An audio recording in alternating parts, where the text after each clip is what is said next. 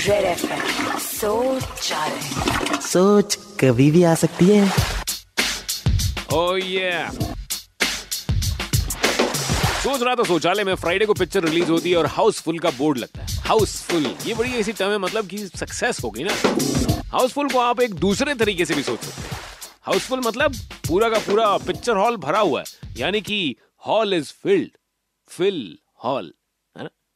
फ़िलहाल ये भी तो वही हो गया। मैं किसी और का हूँ फ़िलहाल। मैं किसी पूरा hall filled with people you love तेरा हाय, हाय, हाय। ये है लाइफ सोच सोच कभी भी आ सकती